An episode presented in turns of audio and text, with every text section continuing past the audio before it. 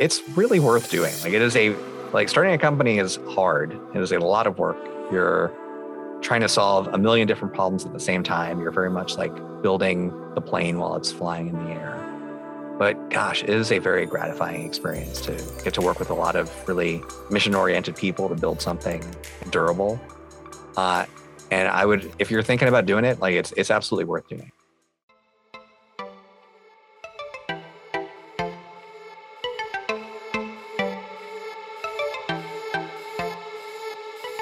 Hi, and welcome to the Sliced podcast, where we share startup stories from founders, investors, and CEOs from across the globe. A little bit about our platform, Startup Blog Post, is that we're a community where aspiring entrepreneurs and venture capital ecosystem stakeholders can share meaningful insights, engage with colleagues and peers, and stay informed. Hi, and welcome back to the Sliced podcast. I'm your host, Emily Ahrens. Today's guest is Michael Botta, co founder of Sesame.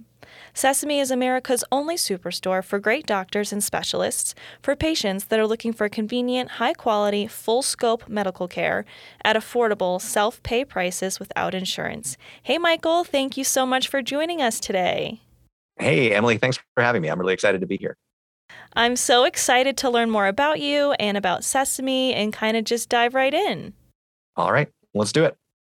So, I have some really fun notes here.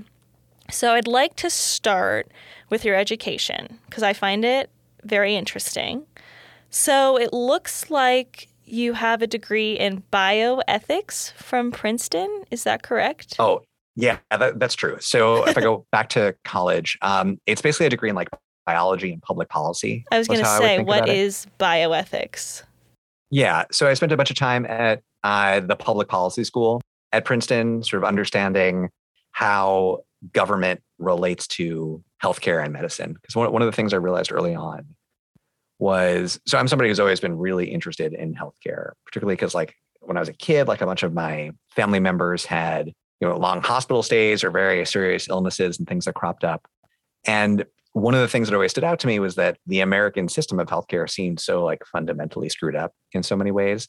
And that had a lot less to do with uh, what individual doctors or hospitals wanted to do and a lot more to do with like the incentives that they faced. Mm-hmm. and the incentives they face are in part uh, based on sort of the way that our system of government has decided to make healthcare and health insurance available in part how like the health insurance industry pays them. So i really wanted to understand how those incentives worked. And so i started with that in college and then eventually in grad school too that's so neat. And so then PhD from Harvard in health economics and policy.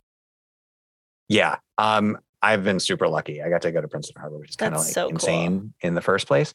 Um, but yeah, I did. Harvard has a program that's sort of part of the medical school and part of the economics department mm-hmm. that bridges those things. So I got a PhD in that program, and then I spent some time in the interim and working for the White House. I worked for the Obama administration on the ACA. I took a little break from the PhD to do that, and then went back. Um, and similarly, spent some time at the Brookings Institution, which is a think tank working on uh, healthcare and pharma policy stuff. That is so neat. I'm going to circle back to the White House, but first, I'm curious. So, when you're getting your degrees in in the PhD and everything, at this time, did you have a clear vision of what you wanted to do once you had graduated? I, I think it probably changed a little bit over time. I knew that I cared a lot about those really screwed up incentives mm-hmm. in the healthcare industry, in part because, you know, like a lot of people, I got into this because I, you know, had those personal experiences with the healthcare system and watched all the things that, you know, kind of terrified or, or made me angry about the way that our system treats patients. Mm-hmm. Uh, I took a class in college that was called Diseases in Children. And the way it worked was every week there was a seminar and as part of the seminar, a physician or a team of physicians would come in with a child who was going through a rare pediatric illness, and their family would be there too.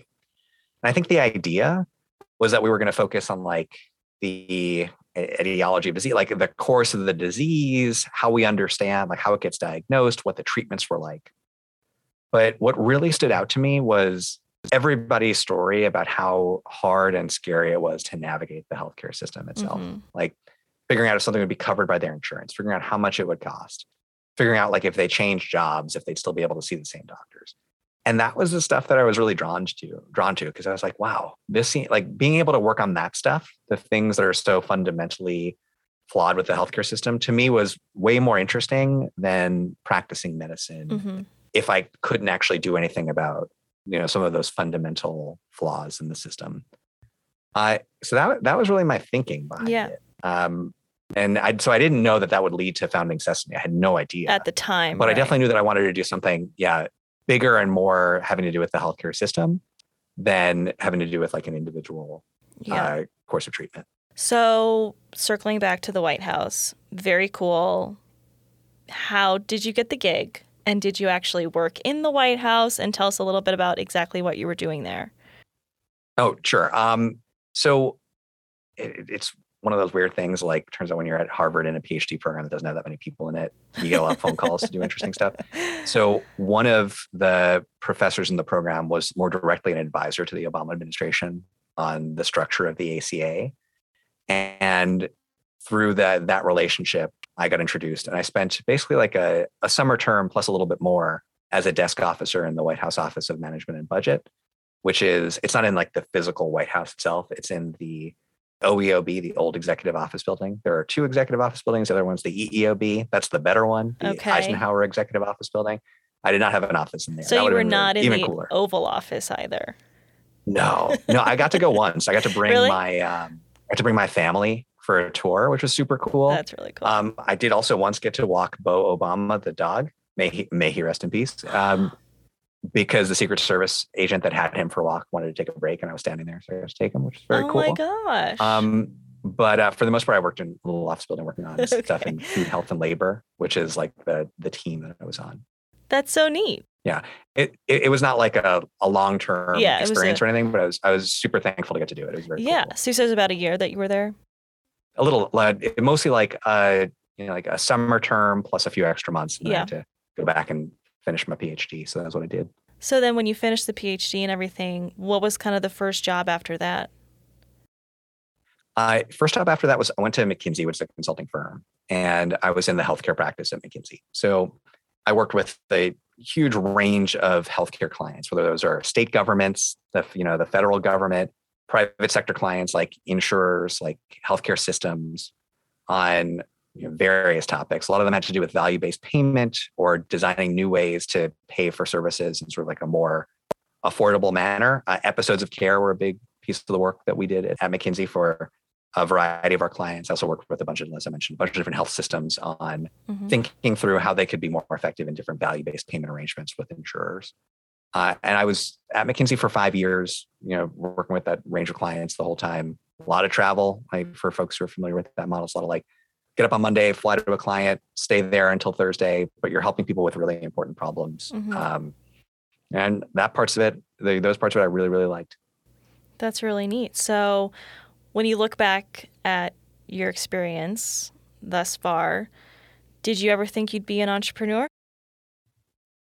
No, I. It, it was not like I set out to say like I really want to be an entrepreneur. Let me find an idea and jump into it because like the idea of starting a company is so appealing to me.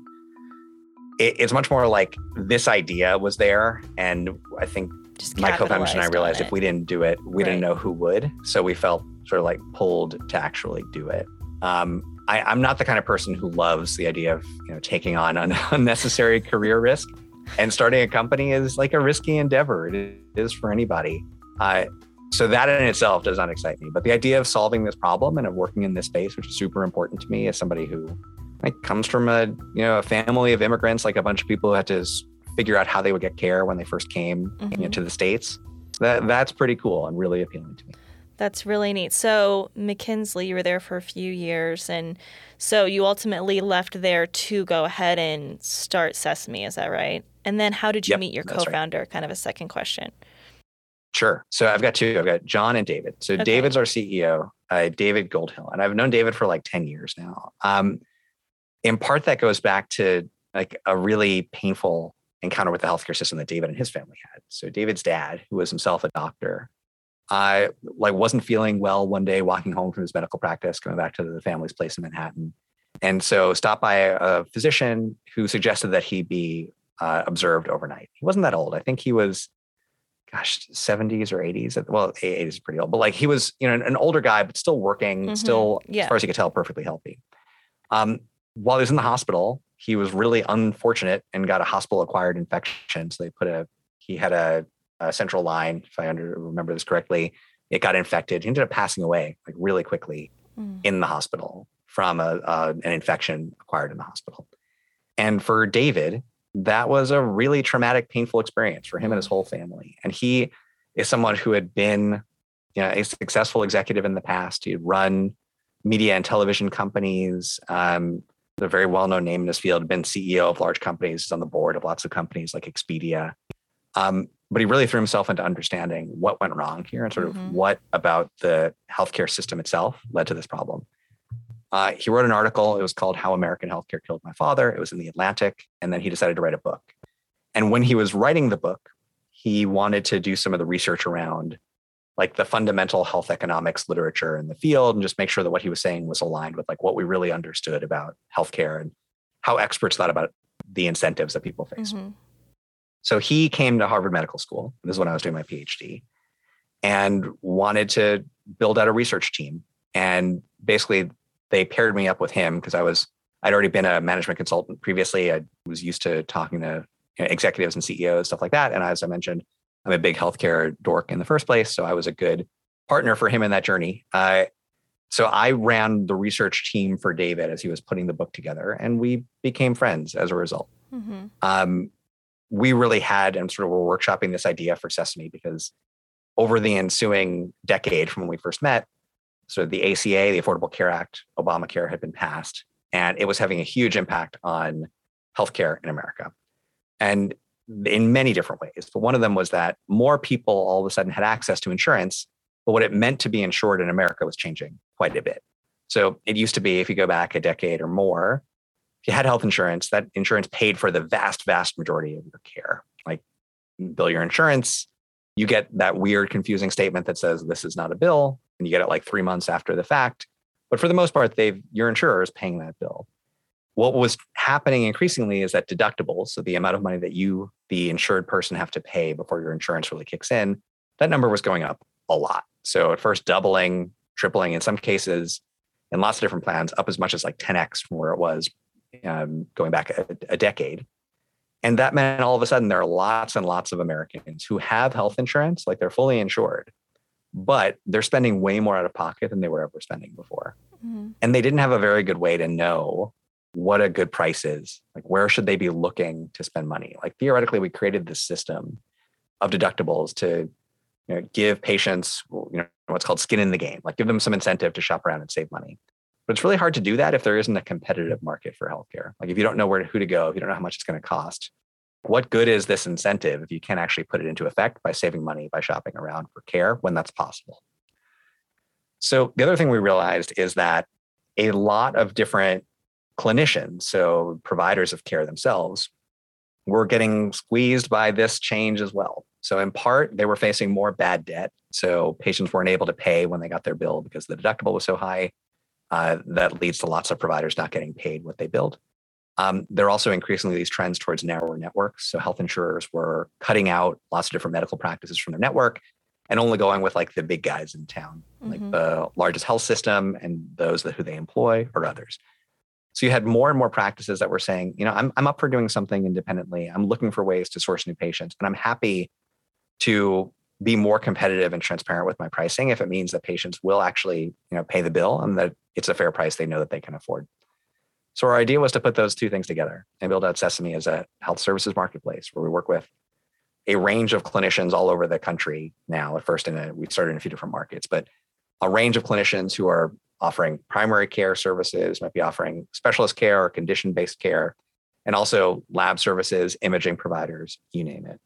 Uh, so that if you are either an insured patient who has a high deductible plan and isn't sure what an actual good, reasonable price is for care, or if you're an uninsured patient or somebody who's you know between insurance is in something like a health sharing plan or something non-traditional that you have a place to find affordable care where you know if you see a price you're actually going to pay that price for care Mhm. so that's what people do on sesame which is at sesamecare.com we have listings from now about 18,000 different practices across the country for either in person care, so seeing a doctor in their office, or telehealth, so doing a video visit from your home. All those things have prices. You can book them, pay for them on Sesame, and then schedule with a practice locally. Um, like I said, either a local one in your neighborhood or someone who's licensed in your state to see you for telehealth. And, you know, when we were thinking about this pre COVID, we figured the majority of what we would do would be in person care because that's how the world worked pre COVID. Everything was if I'm going to see a doctor, I'm going to go wait in their office. I'm going to sit there at my appointed time and maybe they'll see me, you know, within two hours of when they said they would. right. Offices is not particularly great about being on time. But as soon as COVID happened, many offices moved to start thinking about telehealth. And obviously the whole world moved to staying in our houses. So all of a sudden the telehealth offering that we had became much, much more important. And like we worked really hard to iterate on that, to build like a full service telehealth platform here at Sesame. And now, you know, like more than 50% of what we do is facilitating those telehealth visits, whether for primary care or for specialist visits. Um, we have a bunch of specialists who use Sesame as sort of their platform for offering telehealth. Um, we've even got surgeons who will do like a pre-surgical consult on Sesame through, via a telehealth visit before you come in for a colonoscopy or you know, like joint replacements, things like that. Um, it's been a really good learning experience and not what we expected when we started. But having this dual option now of telehealth and in-person care has been a really big deal for us. Uh, anyway, that I feel like I started this by talking about the founder story. no, it's great. Um, but uh, so that, that's how I met David. Um, w- one quick note on that. So one of the things we realized would be important for these clinicians is uh, yield management and dynamic pricing. So in most physicians don't, or they're not used to setting their own prices for care they're mostly receiving prices. Like an insurer says to them, this is what I'll pay you for right. these services. So one of the things we wanted to do was give them the ability to like generate value from their time with more dynamic pricing. So having peak and off peak pricing, things along those lines that if they have times in their schedules that are typically more available, they could price those more competitively so that people who care a lot about how much their healthcare costs could go to those less expensive times and help the doctors make more money with their schedules at a more affordable rate. And the people who do that better than anybody are sort of like the travel and logistics industries. I mentioned David, our CEO, was on the board of Expedia. John, who's our, our third co founder, uh, was an executive at a travel company called GoEuro, which built yield management and sort of a travel marketplace that had a lot of that tech built into it. So we really combined like healthcare expertise, which was you know, part of what I was bringing, part of what a lot of our colleagues were bringing to the table, with you know yield management and marketplace expertise, which is what David and John were bringing to the table uh, and use those tools and those experiences to build out Sesame, which is sort of you know, this space in healthcare, one of the last spaces that's really been transformed by the internet. Like almost every other business you can think of, anything else where money changes hands, the internet has transformed the way that business works. Healthcare, that wasn't really true. So part of what we're trying to do here is be the place that does it for those customers for whom it can make sense. Those people who care how much their healthcare costs because they've got a high deductible, they're uninsured, they're looking for an affordable price. Yeah, no, that's that's all great, and I I love what you're doing, and I love the solution, and I I do see the need for it, and I especially like you know we've done a lot of these um, founder stories, and you know the most impactful ones always come from a place of you know a personal place. And so i kind of love you mentioned david just kind of went out to like avenge in a way of like listen this is not going to happen to anybody else and i'm going to make sure of it which you know breeds great innovation so yeah, it's the very like Inigo Montoya, Princess Bride, American Healthcare. You killed my father, prepare to die type of, of setup. Right. Um, but that's really true. Like I think David's somebody who like had a, has had a very successful business career and got into the space because it was a mission saying like if we had a healthcare system and especially for people who feel really anxious about going to the doctor because they have no idea how much money it's going to cost them mm-hmm. if we had a system that was more competitive for the needs of those patients, we'd all be better off for it. And people could, could com- compete on the basis not just of price, but on quality, value, accessibility, and direct pay is the one place in the healthcare industry where we can do that because you can actually have a relationship specifically between the doctor and the patient. Hi everyone, it's Sam. Have you listened to our newest segment, Slice Snippets? No? Well, you absolutely should.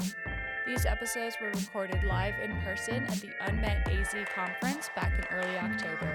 We hope you enjoy hearing the impactful founder stories just as much as we enjoyed recording them. Up next, Emily and Michael discuss the obstacles faced when founding a med based startup, some emerging industry trends, and why entrepreneurship is worth doing. You you kind of mentioned the business side of things, so I'm curious. Not coming from a business educational background yourself, was it daunting to think, okay, we have to start an entire business? You know, like we have this healthcare knowledge, but what about, you know, the financial side of things? What about the accounting and everything that goes into it?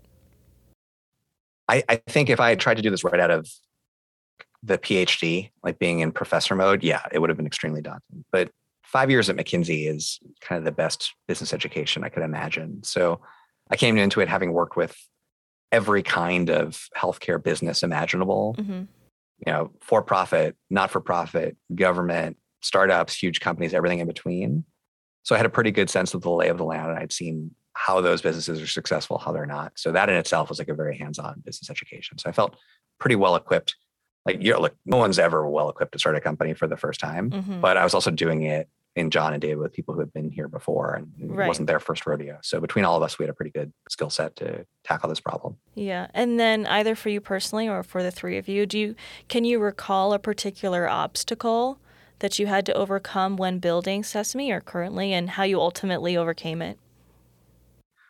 Sure. Um, I think when we first started, when, when we would meet with advisors or folks to you know, think through how to build this company, they'd say, you know, I love this idea. Everything sounds perfect, except we have two questions. The first is Will doctors want to do this? Uh, like, will doctors want to list uh, competitive prices in a marketplace? And the second is Will patients buy healthcare this way? So, like, oh, other than those two things, we love it. Everything sounds obvious. But it's like, yeah, those are the two fundamental things we have to solve for the business. Um, we started out by saying, like, we should focus on making this as customer friendly as possible. So we started with like a relatively small core of physicians in Kansas City, which was market number one. That was sort of where we wanted to build out the proof of concept for Sesame. And so the hardest thing we had to do was starting out explaining this before it existed to a group of physicians. I'd say most physicians, and like I kept myself in this this bucket of this type of person, like they're pretty risk averse people. Like being a physician is not a very like high risk profession. Pretty secure once you've invested all the time and effort to go mm-hmm. to medical school. So there aren't a lot of different physicians who want to do something new that they're not familiar with, especially when it comes to providing care. So like our first really hard problem was just explaining to physicians who we were, like why these people wanted to build this thing and how it would work. And gosh, we spent a ton of time building out demos, like traveling to KC to meet interesting physicians. We had a bunch of great sort of first physician evangelists, the people who understood what we were going for, who knew who David was, had read his books or seen him talk and sort of understood where his heart was and what we wanted to do here.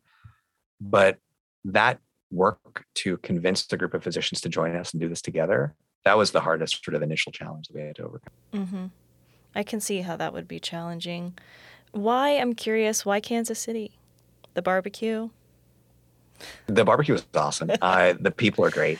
There, there were a few reasons. So one is Kansas City. It's not a huge city. It's a decent sized city. Mm-hmm. So there are lots of folks there um, we had to understand how to explain this concept to patients. Like, what would our marketing strategy be? And wh- when were you trying to reach a patient? So, are you trying to do a bunch of brand advertising so that they know who Sesame, like what Sesame is when they have a healthcare need? Or are you trying to reach them right at the moment that they have a specific healthcare need? And to do that, we had to experiment. So, we had to experiment with lots of different forms of media and advertising. And so, we wanted to do that in a media market that was relatively affordable. And Kansas City was a great media market to do that as opposed to like New York or San Francisco, which are really expensive media markets. Kansas City is like relatively well defined. You know what the marketing channels are going to be after. So we figured we'd do it that way.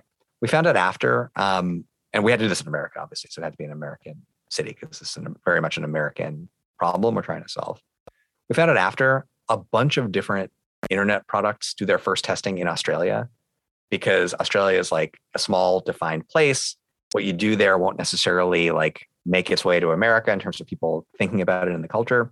So you can like experiment with a social network or a product in an Australian market, really get it right, and then bring it here. Hmm. So for us, like Kansas City was sort of our Australia. It was market number one is the place where we started.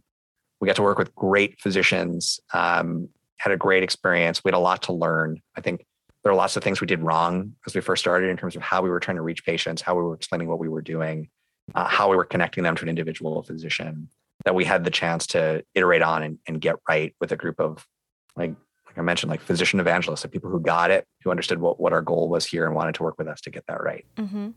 And then how did you land on Sesame Care? Sesame. Sesame as a name. As a name. Um, so it's like when we would talk about this, there there was a part of us that was like, what is it that we're doing here? Like we're trying to make a place that makes this more accessible to people. And we really like the the idea of this being like an open sesame experience. Like you find this place and all of a sudden you have access to everything. Mm-hmm. Um, there was also like the really boring prosaic legal stuff that went into it, which is we had to find a name that was available and simple and like easy to spell in English. Right. We thought about sesame. We also thought about pepper, which we thought was interesting for a while. But we realized like the folks at Dr. Pepper would probably sue us because they're like Doc- It'd be too close. Oh. It's like oh. pepper, doctors, like don't go in that direction. Yeah. We ended up liking Sesame a lot more as the name anyway. Um, obviously, we were not, we're nowhere near the first thing that you find when we first started. If you type in the word Sesame into Google, you're going to find like Sesame Street. You're going to find Sesame Seeds. A lot of people were like, you know, is this healthcare for Muppets? We heard a lot of that. Um, That's rude. But we, it is rude. Uh, we really, we really like the name. I, I feel like it gets at what we're doing. It's pretty friendly. It's pretty open. We have to think a lot about like color scheme with purple. Yeah, it's fun. Yeah. yeah so really I, I, it is really stuck. I'm, I'm proud of it. I think it was a really yeah. good collective decision by the, Yeah, it's really cool. I just had to ask. But um, is there a particular piece of advice that you would give to somebody, uh, maybe just starting their company, or maybe any notes on leadership? Uh, sure. So a few different things come to mind. One is when you're starting, you're going to be doing everything. Like there's no version of this that does not involve being incredibly humble and like humbling yourself to do every single job at the company in some form. You're going to be the IT guy. You're going to be the guy who's fixing equipment. You're going to be the guy who's like moving off boxes into the office. You're going to be the first customer service representative. You're going to be the first salesperson. You're going to be, if you're technical, a technical founder, you're going to be building a lot of the initial architecture. Um, you have to be okay with that. Like there there is no job too big or too small for you when you're starting. Like everything is your responsibility. You gotta be cool with it.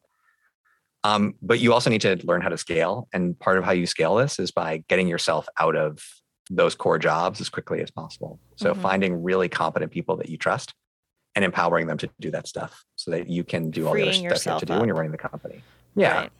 Like you need more firepower. You need to find great people. You need to move quick to bring them in. And sometimes what you'll find is like you might think somebody is the right person for a role and you can you can be wrong. It's okay to be wrong to say that somebody is not the right person for a given role. When you're starting you've got an opportunity to say like hey there's this other piece of the task that i think would be better for you.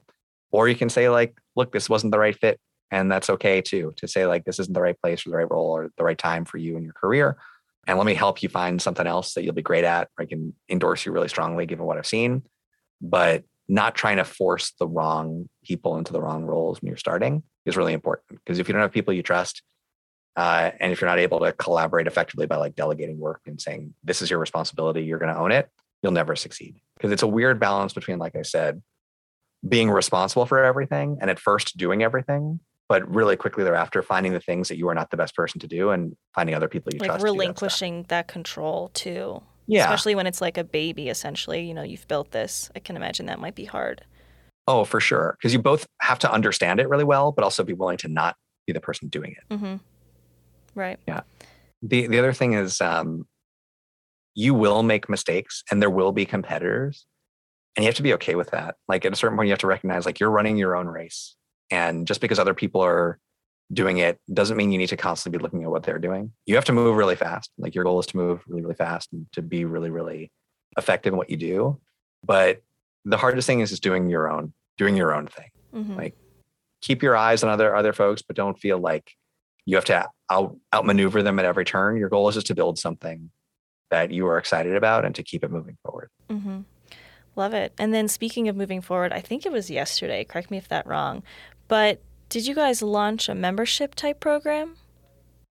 Yeah, that's right. So Sesame has uh, sort of right now as we get started an overall Sesame membership, which has a Sesame Plus, which is like a paid monthly membership at about seven dollars a month, which includes uh, broader discounts on care from all the clinicians who are listed on Sesame, or a Sesame Basic membership, which is free to anybody, which gets you access to our mail order pharmacy relationships, which has a huge range of medications at $5 or less, including shipping to get mailed to your house, if those are things you have a need for given your conditions.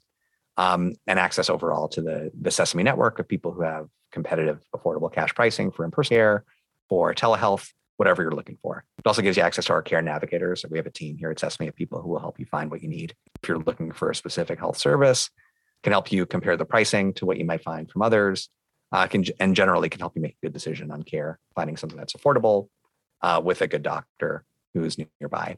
So previously, everything we did on Sesame was very much like in the traditional fee for service model, like here's a specific price for a specific mm-hmm. individual service. But we realized people wanted to, like people were sticking with us. They were using Sesame not just for one thing, but for you know three, four, five things in a given year. They were bringing their family members along. So we wanted to make it easier for them to have like a recurring relationship with us, with the individual clinicians they were seeing, and to get further care, like labs, like imaging through the overall platform. So the membership seemed like a really good way to do that.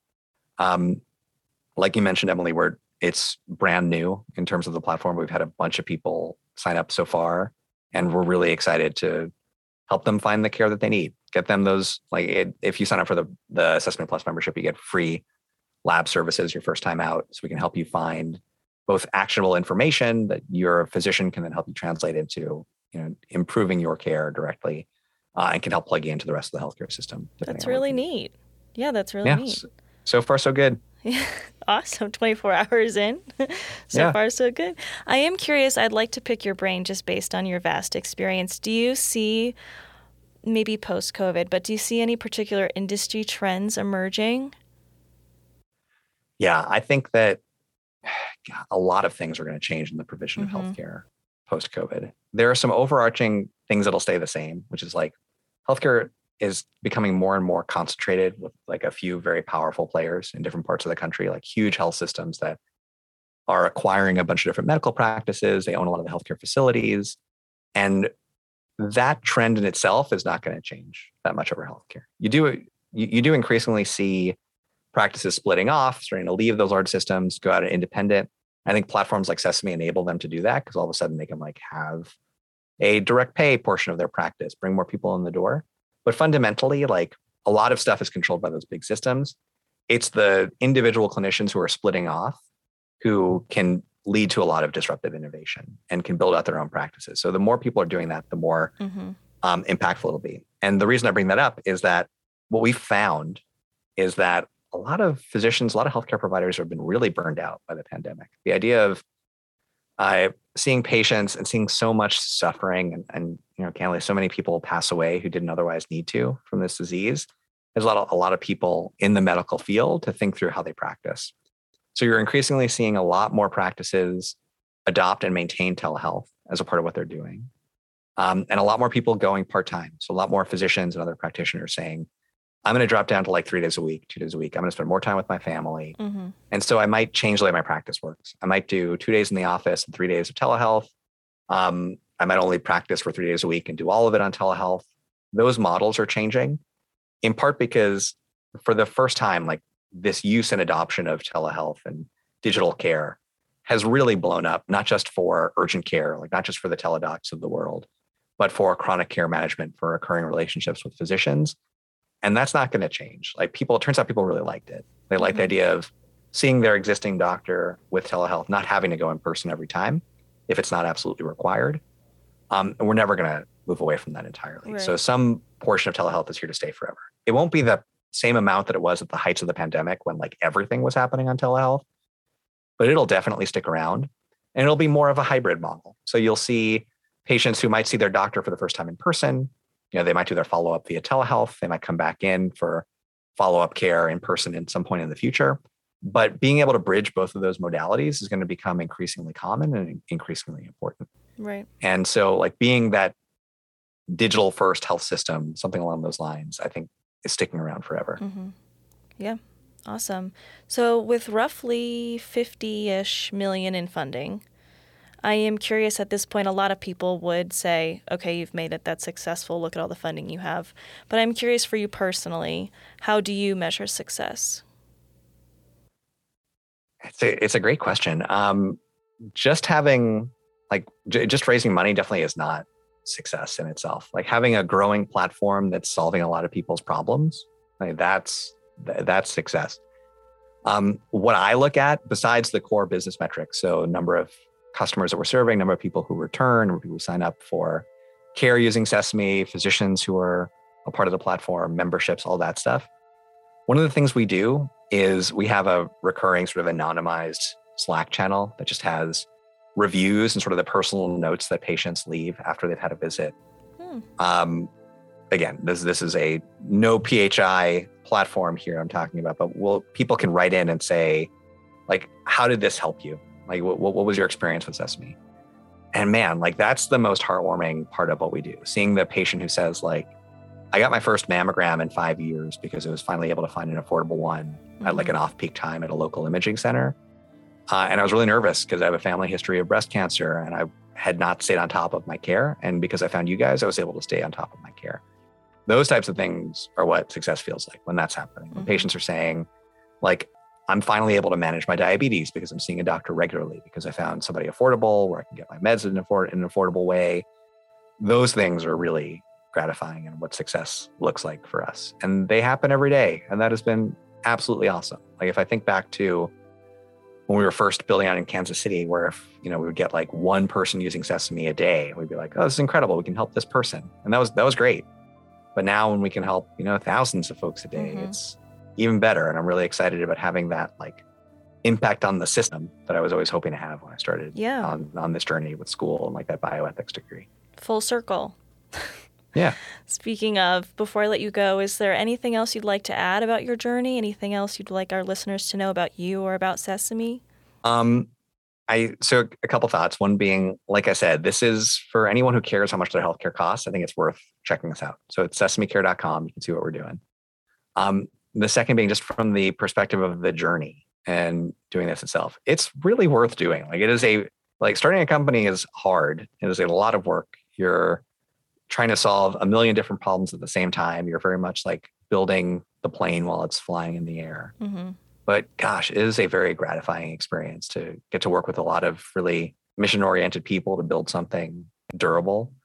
Uh, and I would, if you're thinking about doing it, like it's it's absolutely worth doing. I feel incredibly fortunate to have like this network of people from like McKinsey and Harvard and Princeton and these fancy places that I got to go to, which certainly like made it easier to find the right people. But there's never been a better time to start a company and mm-hmm. you can hire people remotely like people are used to working remotely there are many many people looking to fund innovative ideas sure it's hard to get started but once you do get the ball rolling like the right things come in come into your path so I'd, I'd, I'd encourage people who are eager to do it to give it a shot if they have an idea they're excited about perfect well thanks i think we need that positivity from somebody who's done it Well, cool. I'm happy. I'm happy to be Mr. Positive. I'm a pretty optimistic guy in general, so for sure. Well, thank you so much for joining us and for sharing your story. We so appreciate it. Thank you, Michael. Great. Thanks for having me, Emily. I appreciate it. Thank you for listening to today's episode of the Sliced podcast. If you're interested in sponsoring an episode of Sliced, please email newsroom at startupblogpost.com and follow us on Instagram, Twitter, and Facebook.